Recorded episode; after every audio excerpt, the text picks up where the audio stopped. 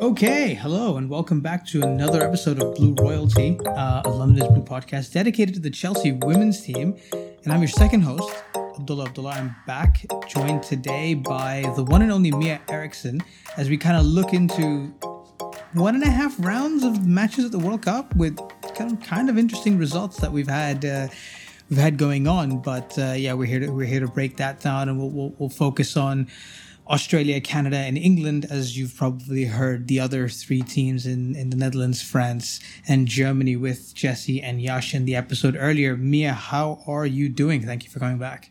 Yeah, thanks for having me, as always. Yeah, I'm good. I'm in the middle of my summer vacation. Not even in the middle, just the first week. So I'm awesome. You're so lucky that you get a summer vacation. I have to go to work every day. It's annoying. But anyway, you're enjoying the World Cup. I am trying to steal the meeting rooms and the office and plug in the TV to watch the Women's World Cup early in the morning before somebody sees me and says, get out and do some work. But you know what? We live and we learn. The commitment to the World Cup is real. But listen, how are you finding the tournament so far? What have been your just general initial thoughts? Yeah, I think that's an interesting question because I do think it's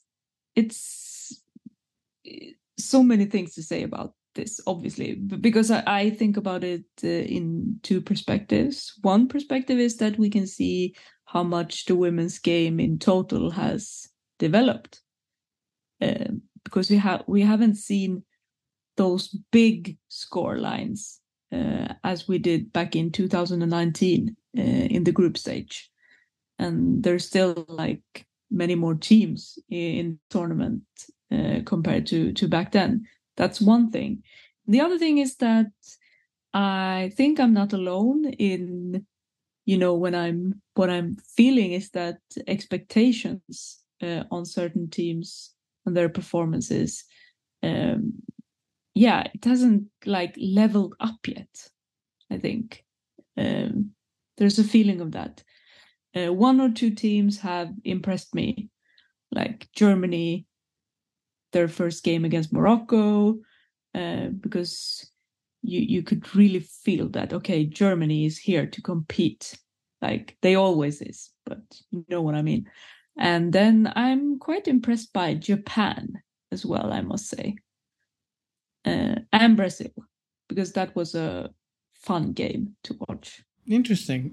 Yeah, I kind of agree with you. I think for me, I think there's definitely another level that, or even two levels, I think that we can reach, because I feel like most of the teams, like you said, with the exception of probably Brazil, who kind of surprised me with their performance, and Germany, like you said, I think everybody else has kind of been playing below par. I know we've talked about fatigue and injuries, and obviously we've unfortunately seen another one, big one today. We'll get into that later, but it's been interesting, and I feel like we're really only going to start seeing some really top-level games, probably maybe from the quarterfinal onwards, just because I think teams right now are just like, let's just get through these group stage games, let's get into the round of 16, win that, and then when it really comes down to it, I think they'll step up. I think teams like the US, have gears to go up. I was surprised to an extent of how they've been playing. In maybe past years, you would have seen them beat the Netherlands with a bit more of a bigger scoreline. I mean, they only drew the game.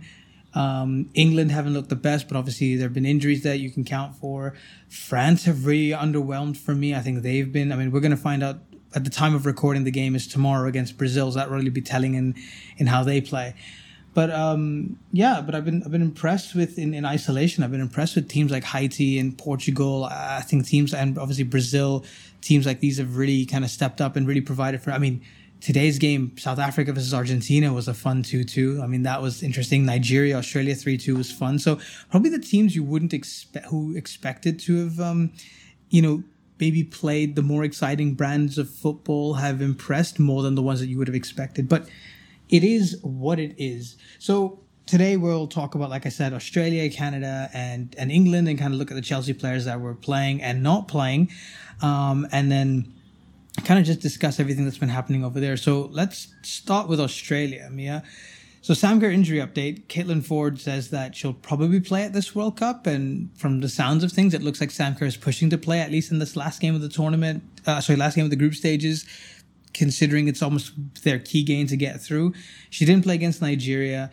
How much do you think that it's affecting Australia going forward without, not having Sam Kerr and kind of having to, play these other players there to kind of replicate what Sam gives to Australia? I mean, it's obviously a big loss for Australia in so many ways that we probably can't even talk about all the ways and how many perspectives there is on Sam Kerr not playing for Australia in a World Cup that they host. But the thing is that I totally understand that people might react when you say stuff like this, but I mean, I'm Swedish. I saw what injuries and sickness and formation changes and starting lineup changes, what it does to a team, like from watching Sweden at the Euros last summer, and this is important. I mean, even though every 23 players selected to play in a World Cup, they are the best for their countries and nations, and they are the best.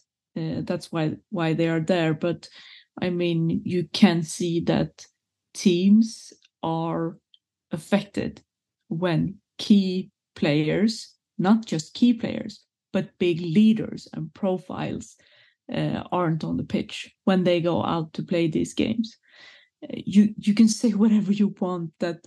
I mean, a coach before a game will never say that, okay, this is going to affect us. But, I mean, obviously it does.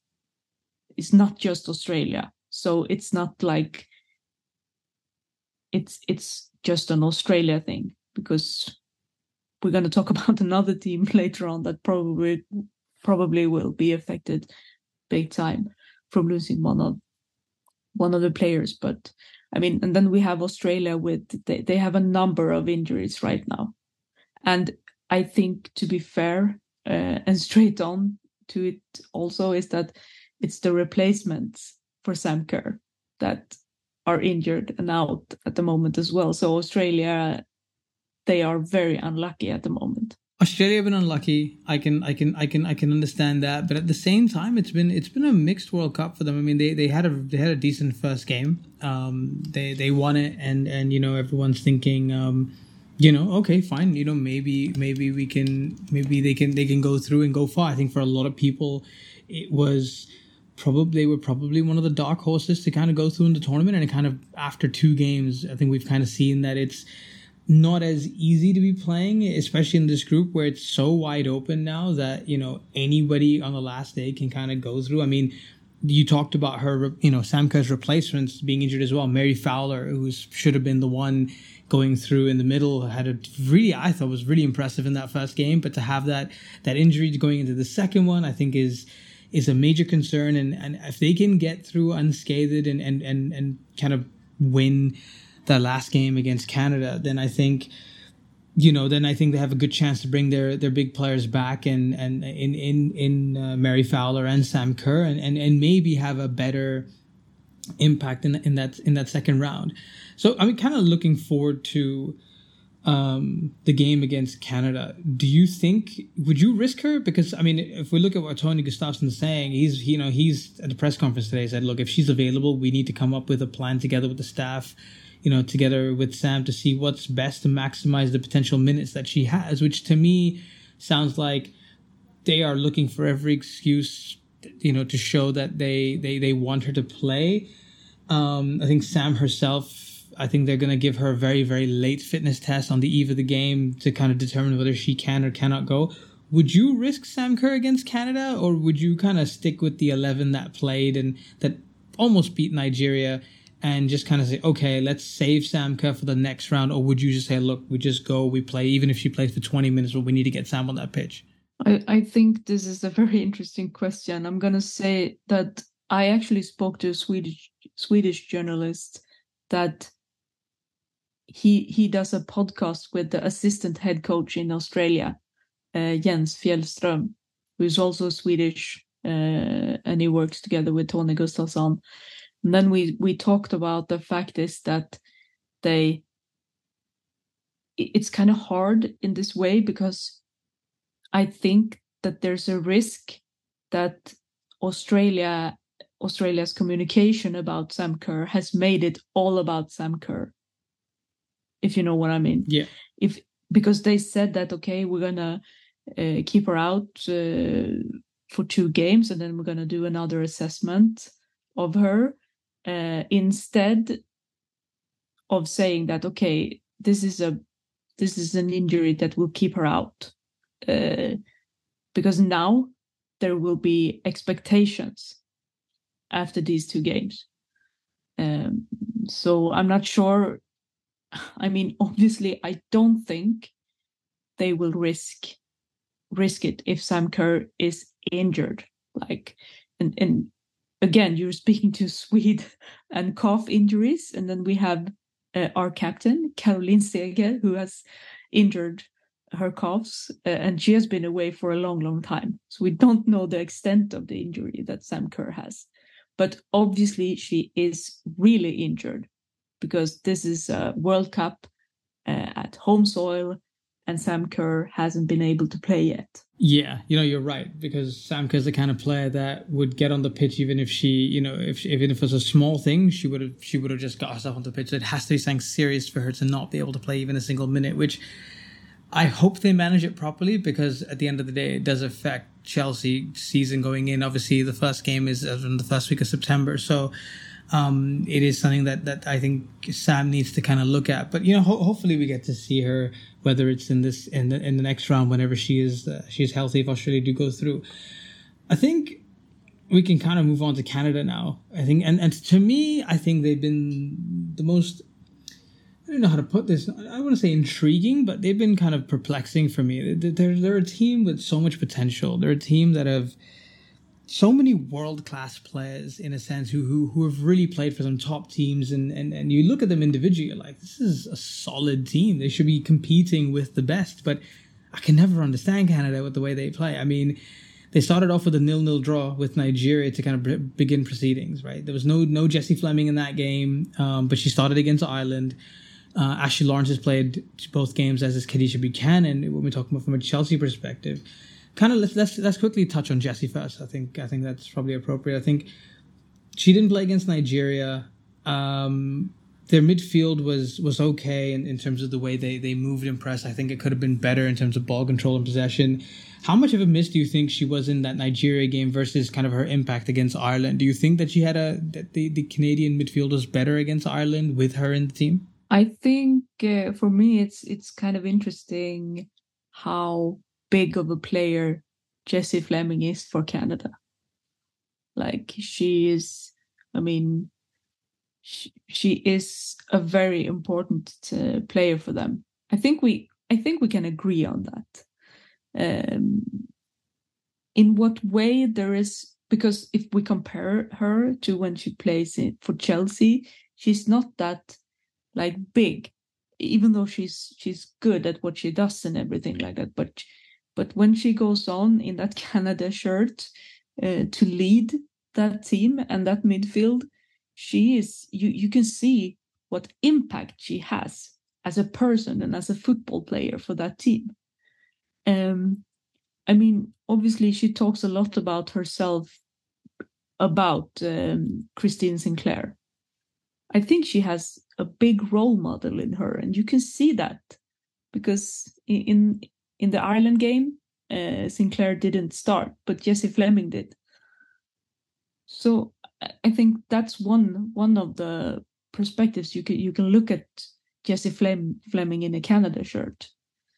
I think she had an impact in this game. I think she should be proud of that fact. But I also would like to say that I do think, because from everything you just said about Canada, and when you look at the players they have and you look at the team on paper, we're going to talk, about that. They have a very impressive defense, backline, everything like that. But there are a lot of things going on around Canada at the moment. Yeah, that's for sure. Yeah, so I think that's and both on the pitch and off the pitch, I do think that Jessie Fleming is an important player and person for that team. And let's not forget, Jay Fleming was captain in that game as well. She came in, replaced Christine Sinclair, wore the armband. I mean, our very own. It's like you know, that young kid coming in and picking up the captain's armband. You're like, you look at that team. You go, you've got players like Kadeisha Buchanan, experienced Champions League winner. Ashley Lawrence, another one. Adriana Leon's played in a few games. Christine Sinclair, obviously, is captain when she's on the pitch. But to give the armband to someone like Jessie Fleming, when you've got these other personalities around, is quite the testament to, I think, her influence in the dressing room and kind of what the team think and the coaching staff think of her. I think that, you know, the game against Ireland, when Sophie Schmidt came on at halftime, you know, it just felt like they allowed Jessie to kind of play a bit higher up, a bit more free. She kind of ran through the lines, and I think that's where she's strongest, right? Where she's able to play a little bit more forward, a little bit more freer. She doesn't have too much defensive responsibility, and she can kind of roam through the lines, picking up possession, playing this interchanging play. And Canada, when they do that, I think they do unlock a really good player in there. And when you've got the likes of Jordan Heidema and Emeline Wiens up front with Leon, and I think you have someone there who can link the play between those three and the midfield. So let's quickly talk about defense. You mentioned it there. Kadeisha Buchanan and Ashley Lawrence, obviously two Chelsea players there now, and Ashley Lawrence being the latest one. We'll talk about Keisha in a second. I want to just talk about Ashley Lawrence very quickly. Playing left back, obviously we know she's very versatile. She's played at right back, left back. She's played on the wing. She's played in midfield for PSG in the past. She's been playing left back for Canada. What have you made of her at left back in general? And do you think, you know, Canada are just kind of shoehorning her in there, just kind of putting her in there because they need a player there? Or do you think that they could do a better job and maybe playing her in a better position that she can thrive more? Or do you think she's just one of those players that you put her anywhere and she gives you like a 9 out of 10? Well, to me, Ashley Lawrence is one of the most complete fullbacks in this World Cup, because the fact is that most teams, the teams that we are talking about able to win this World Cup, they all have problems in defending and with the backlines. So I think it's kind of interesting. Here we have a fullback who actually is playing a fullback for Canada, but she's playing on the wrong side, if you know what I mean. So I do think that she's not, she can play anywhere. That's for a fact. I know you and I talked about it a couple of weeks back that she is also the kind of fullback that can invert like into the midfield because of that, and you can use her either way. But the thing is that there aren't many fullbacks that are equally capable of defending and going forward these days. Ashley Lawrence is a complete fullback for me. So I do think that, she is that kind of fullback that can play on whatever side you need her to play. Obviously, there are many things that you're going to have to consider putting your starting 11 together, because also what player is around a fullback to be able to use her strengths to the most abilities that they have. But I think Ashley Lawrence, to me, is one of the best fullbacks in the world right now. And I do think that the Canadian head coach, Bev, is pretty happy about the fact that Ashley Lawrence is Canadian. Don't know what you think, but that's what I think. Oh, definitely. I think any coach would have loved to have Ashley Lawrence in their team, just because you know you're going to get quality, whether she's playing at left back, right back, defensive midfield, wherever you need her to play. I've been impressed with Ashley Lawrence. I think she's had a really good impact from left back. I've enjoyed, especially against Nigeria in the first game.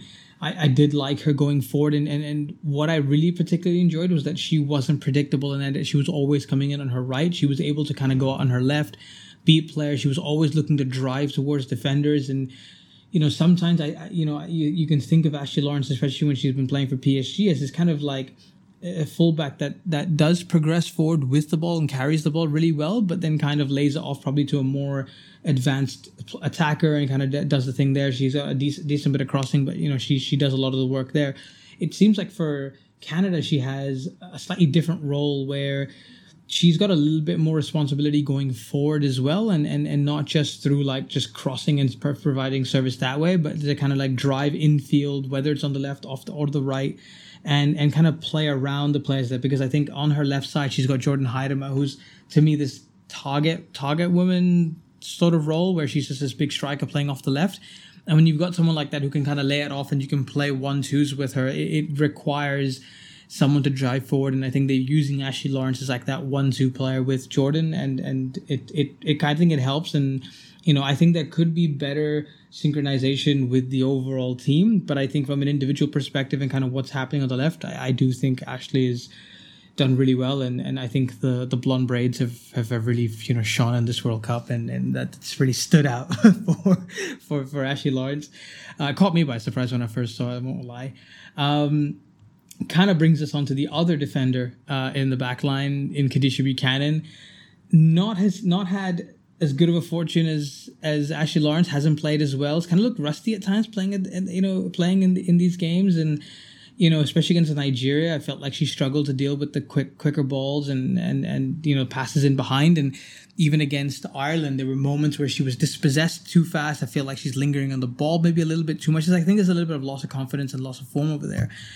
Do you think this is now a long-term concern for her game? Because we've kind of seen her do this probably throughout the Chelsea season, and we could have kind of put it off to saying adapting to a new league, coming into a new team, but it's kind of lingered on into the World Cup for the national team, which she's been playing with for years. I mean, it's like ever since, you know, when she was at Lyon, she was playing fantastically well, whether she was coming off the bench, whether she was playing in and out before Griezmann got injured.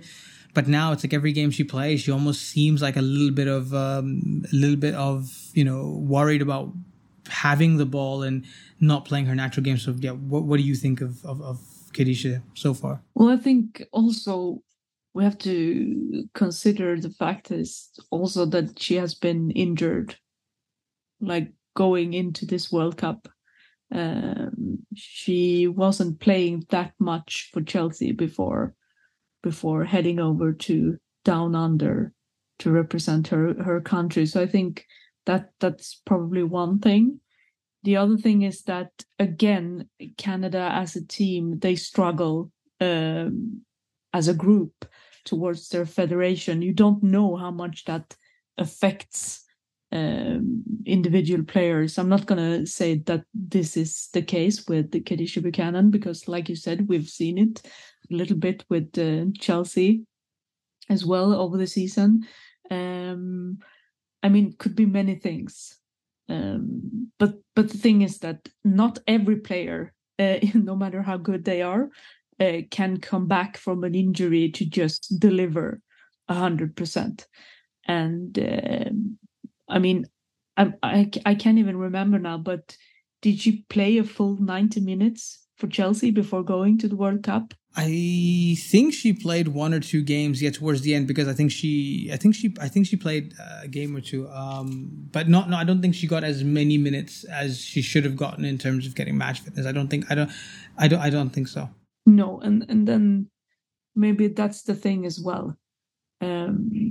Also, but I do think that we will see Canada raise the bar against Australia. Obviously, also because it's Kadeisha Buchanan potentially versus Sam Kerr. That is interesting. We have the Chelsea derby right there. If that does happen, yes, then we have a Chelsea derby right there, which I think would be super interesting and something that You know, you'd think both play one off form, one injured. Who gets the better of the other? Both know each other really well. I'd be keen to see how that one goes. Right. Okay. Cool. So we're gonna take a quick ad break here. We're gonna thank our sponsors for supporting the show, and we'll be right back to talk about England. Okay, Mia. So England, is the team that probably has a lot of the Chelsea players that we want to talk about, both past and present. I'm gonna try and think of a way to. I think the best way to describe England would be, for me, is just mixed fortunes. I think so far they've not impressed entirely for me. I think they labored to a 1-0 win over Haiti in their first game, where probably Melchie de Mornay was probably the real star, the real breakout player out of everybody there. Just as, you know, obviously we're recording today, they play Denmark today, and they had another 1-0 win, but this time scoring from open play. I want to start with the defense, because obviously we've got a few players there playing across the field. You know, against Haiti, you had an old Chelsea centre-back pairing with Millie Bright and Jess Carter kind of playing together. And then in the second game, Jess Carter gets dropped, and you just have Millie Bright playing up in midfield. And I think, just talking about Millie Bright specifically, I think she's come back from injury. I think she's looked pretty rusty, you know, especially in that first game. I felt like she grew into that game, and it was just, I think overall just good news that she's back, but, you know, still going to take a little bit of time to come back after not playing for 3-4 months. I thought in this game today, again, not at her best, had her moments where she was good, but also needed to be bailed out. Especially in the first game, I felt like Jess Carter alongside her was there to kind of, because she's such a good 1v1 defender, I think she bailed Millie out a few times that when she was caught out. And it was probably a testament to how fast Haiti were when she actually got really caught out and smoked a couple of times. But, you know, with kind of Jess and complimenting Millie Bright just in terms of that return from injury.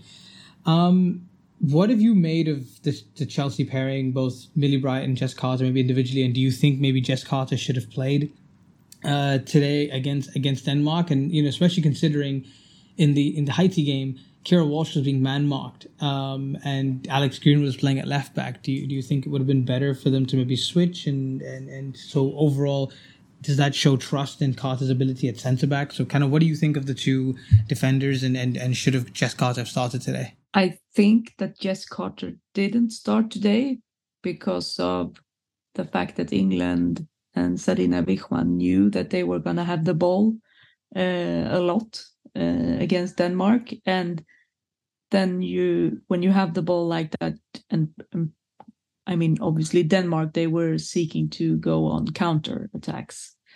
So it was about pace, like managing pace today. And Pernille Harder against Jess Carter that way would have been interesting to see. But I do think that you can understand why Sarina chose not to play Jess Carter with Millie Bright today, just because of everything you said before. That Millie Bright also is rusty. Not also, but we can say also, since we talked about Buchanan before. But I don't think Jess Carter is rusty. But I'm pretty sure that Wiegman, she knows Jess Carter's abilities, and she's going to use them when she sees that they can be very useful. So I think it was the right thing to go with Alex Greenwood today next to Millie Bright, because obviously she talked a lot about after the game that you have Rachel Daly at left back with a left foot, and then you have Alex Greenwood with a left foot as a centre back, because they were going to have the ball a lot more. And then we have the pace.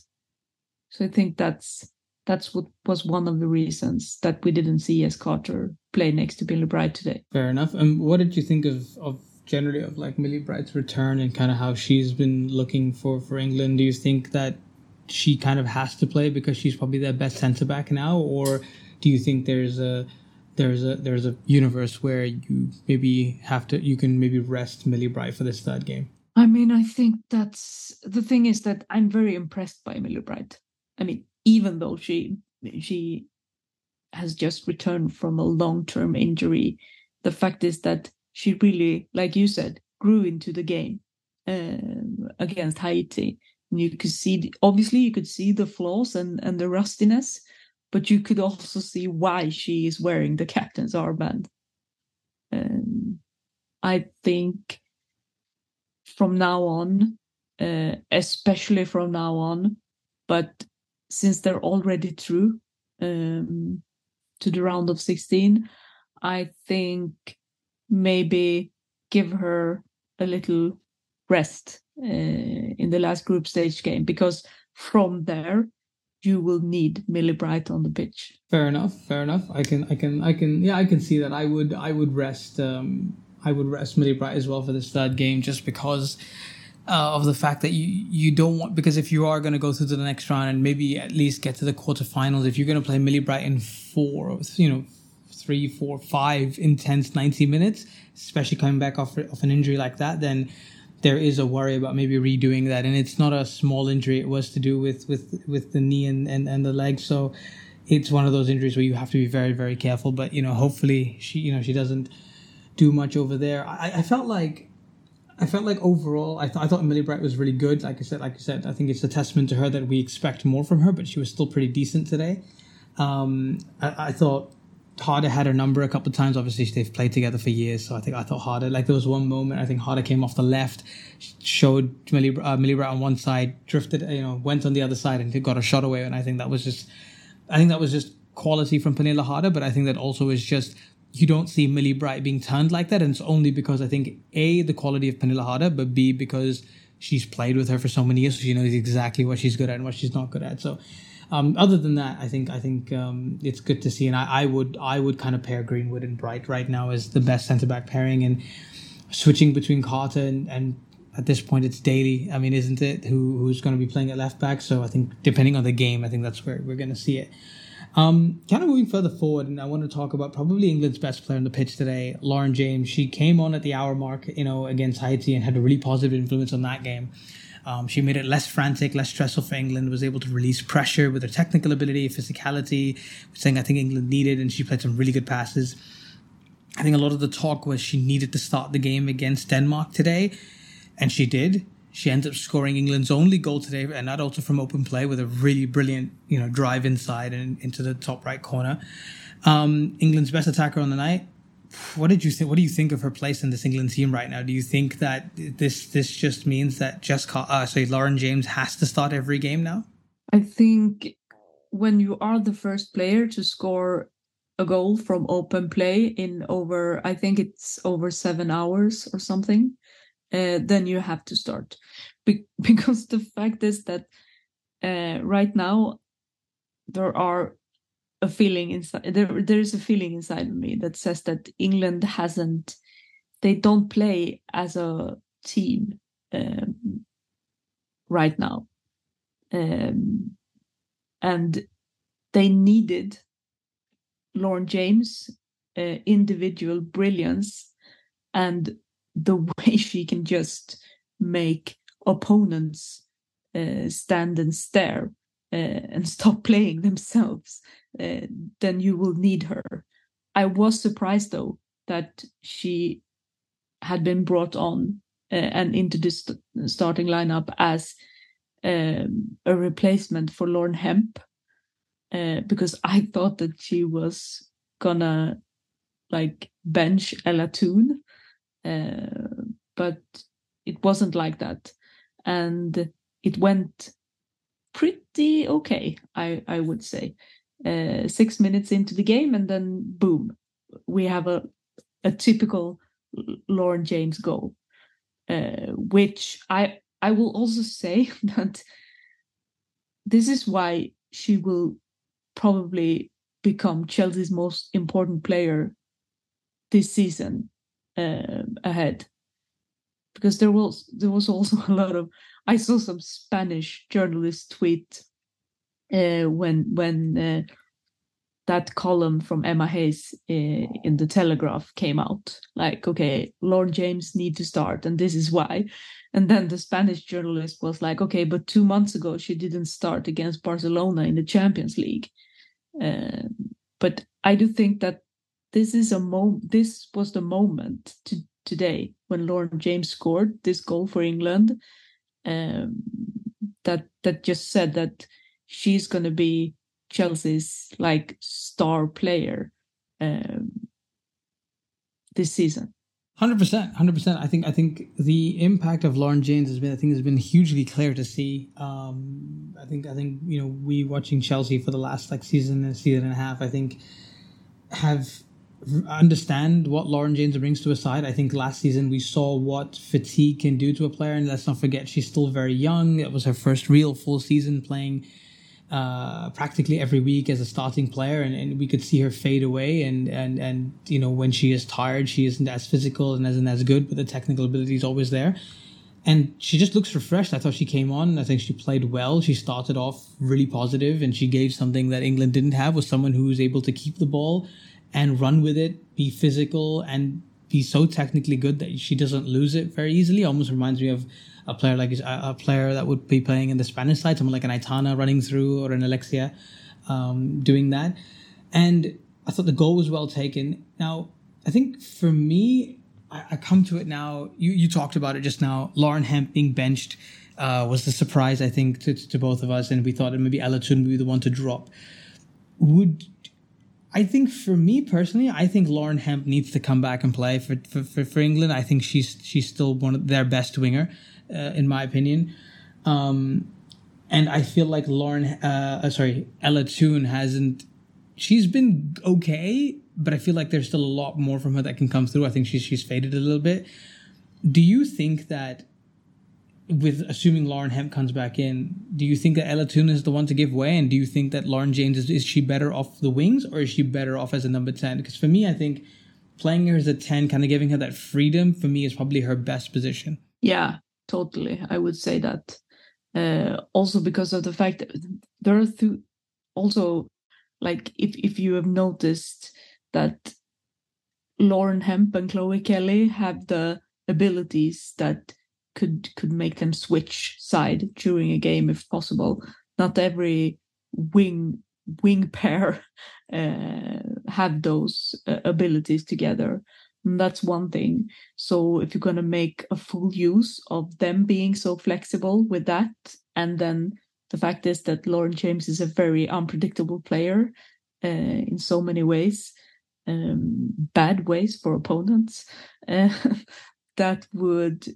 I think that would make England's attacking so scary, like with these three players. I mean, Ella Toon is obviously good, and she has been good for Manchester United this season, but there are also big shoes to fill for Fran Kirby, and the way England have been playing with Fran Kirby in that position. So it's going to be very interesting to see where Sarina Wiegman takes them from here. That will definitely be interesting. Obviously, Sarina's not one who really changes her major tournament starting lineups, and she did it for the first time today. So interesting to see how she takes the rest of the tournament. We're going to finish off with something on England a little bit and kind of round out the World Cup, but we'll just come back from just one more ad break. Okay, just to quickly talk about one ex-Chelsea player that came on, Beth England finally got a World Cup appearance, which I think everybody was happy for her for. And I thought England looked a little bit better when she came on. I felt like, you know, when Beth England was there, she gave a presence in the middle. And there was one cross from Rachel Daly for me that showed the effectiveness of England's crossing strategy into the box. If they want to rely on that, then I think you need a player who's going to be in the box and is good at the aerial ability. Do you think it's a mistake not to be using Beth England more often or from the start? And kind of what do you think, that should she be the one starting ahead of Alessia Russo going forward in the tournament? I think it's so hard to speak against what Sarina Wiegman does, if you know what I mean by that. But I do think that. But I think this is so hard because last summer, Alessia Russo was that player that came on from the bench to make a difference as a bench player. Would she have those abilities and that effect this summer from the way she looks on the pitch right now? I don't know. But what I do know is that Bethany England is that player that can come on and make a difference, but she can also, and she also deserves to start. I think she has been showing that since joining Tottenham, that she can lead a line in a team like Tottenham. I think that's even more impressive from time to time than it is from a striker in the top teams, if that makes any sense. Yeah, that I think that makes sense. I think the fact that she's been able to score goals for Tottenham. I mean, last season she had 12 matches, she scored 12 goals, and like you said, it's impressive in a team that probably doesn't have as good of a service as England does, even if you are playing without Fran Kirby. I mean, the likes of Georgia Stanway, Ella Toon, Chloe Kelly, Lauren Hemp, even you look at the players off the bench, Laura Coombs and the fullbacks. This is a team that has a really good service for Beth England, and if she can lead the line for a team like Tottenham, who were struggling towards the end of the season and still scored 12 goals, then I can't even imagine what she can do for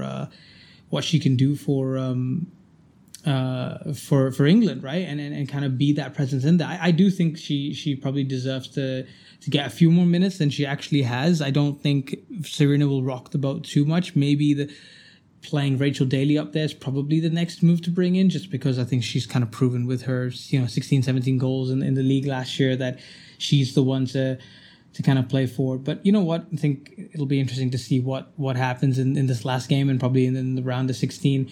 So that's kind of a roundup of everyone that we've seen so far, and I think there's quite a big chunk of players that we've kind of yet to see the best of, whether it's through selection, whether it's through injury, whether it's through form or whatnot. But I think hopefully we're getting into the latter stages will give us a better quality football and more rhythm in a lot of these teams. So to just wrap up, Mia, just very quickly, who's been your standout team and player so far, and who are the teams to beat based on the performances you've seen across these 1.5, 2 match days? Okay, that's 3 questions in one. You can be one-word answers. You can give me one-word answers. Yeah. I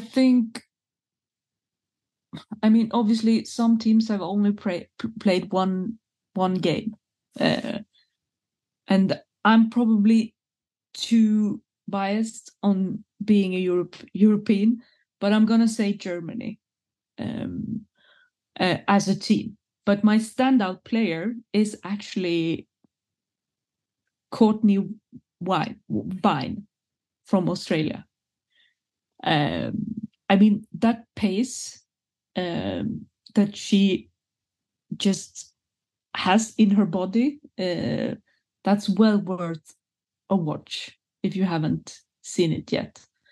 I'm very impressed by her, actually, as a player. I think she will get offers after this World Cup, no matter how it ends up for Australia. The team to beat would be easy for me to say Germany, but I'm basing like what I said about Germany from watching them play against Morocco. But they are ruthless, like in the box, and they have many players that can score. So yeah, the team to beat, it's too easy to say Germany, but I think I'm gonna have to say Germany at the moment, even though they just played one game. I'm also very impressed by Japan, for obvious reasons. I thought that they played great their first game, scoring a lot of goals that were denied by VAR. But it would be easy to say Spain. And this is going to sound bad, but I don't want Spain to win. I don't know if it's good for that federation and the situation with Jorge Vilda if they win. I'm not sure. Obviously, I want the players to win the World Cup, but I think that there is something bittersweet around Spain at the moment. And to be fair, they haven't showed anything yet that we haven't seen before. So I would like to say Sweden, but I can't because they have not looked dangerous yet. So far. Yeah. Tomorrow morning might be a different story. Well, let's see. I think very quickly for me, I think my standout theme has probably been... I don't know. No one's really stood out for me. I think Japan. I agree with you. I think Japan in their two games have played really, really well, exciting football. And I think the Spain versus Japan game next week, I think it's going to be one of the most exciting group stage games that we're going to see. So I'll give Japan that title so far. For me, Melchie de Mornay has probably been my... I know she's played one game in a bit, but just that one game against England to play the way she did, both defensively and an attack, and kind of causing problems, man marking Kira Walsh and kind of playing that game. I felt like she did really, really well. I've also been impressed with Aitana has been also really good. Like you said, I know it's one of those where we haven't seen anything that they haven't done, but Aitana has just kind of continued being the way she is. So probably those two for me. And kind of the teams that beat so far... kind of agree with you. Like, the reason I agree with you on Germany is just because of the fact that they have won 6-0, but they've looked the most convincing in their one game, where other teams have even played two games and they don't look as convincing as Germany have. So I think they'll be impressive, and I think they should win 3 out of 3 in this group stage game and kind of go through. But listen, I think we'll wrap it up here. Mia, thank you so much for coming on. Where can people find you? What are you doing right now? The floor is yours. Right now, I'm on summer vacation, but you can find me at Twitter, Mia_Eriksson. That's the Swedish way of pronouncing it. The only way to pronounce it. Yeah, the older way, the right way. Right now, I'm just enjoying being off and just enjoy the World Cup. Fantastic. You're enjoying your day off. I took the day off and I still had to work. So, I mean, I don't really know what to do anymore. So it is what it is. But listen, thanks everybody for listening. Jesse and I will be back next week, together or individually. I don't know. We probably even come back for an episode together. So we will see. We'll keep you posted. But listen, till then, Chelsea fans, keep the blue flag flying high.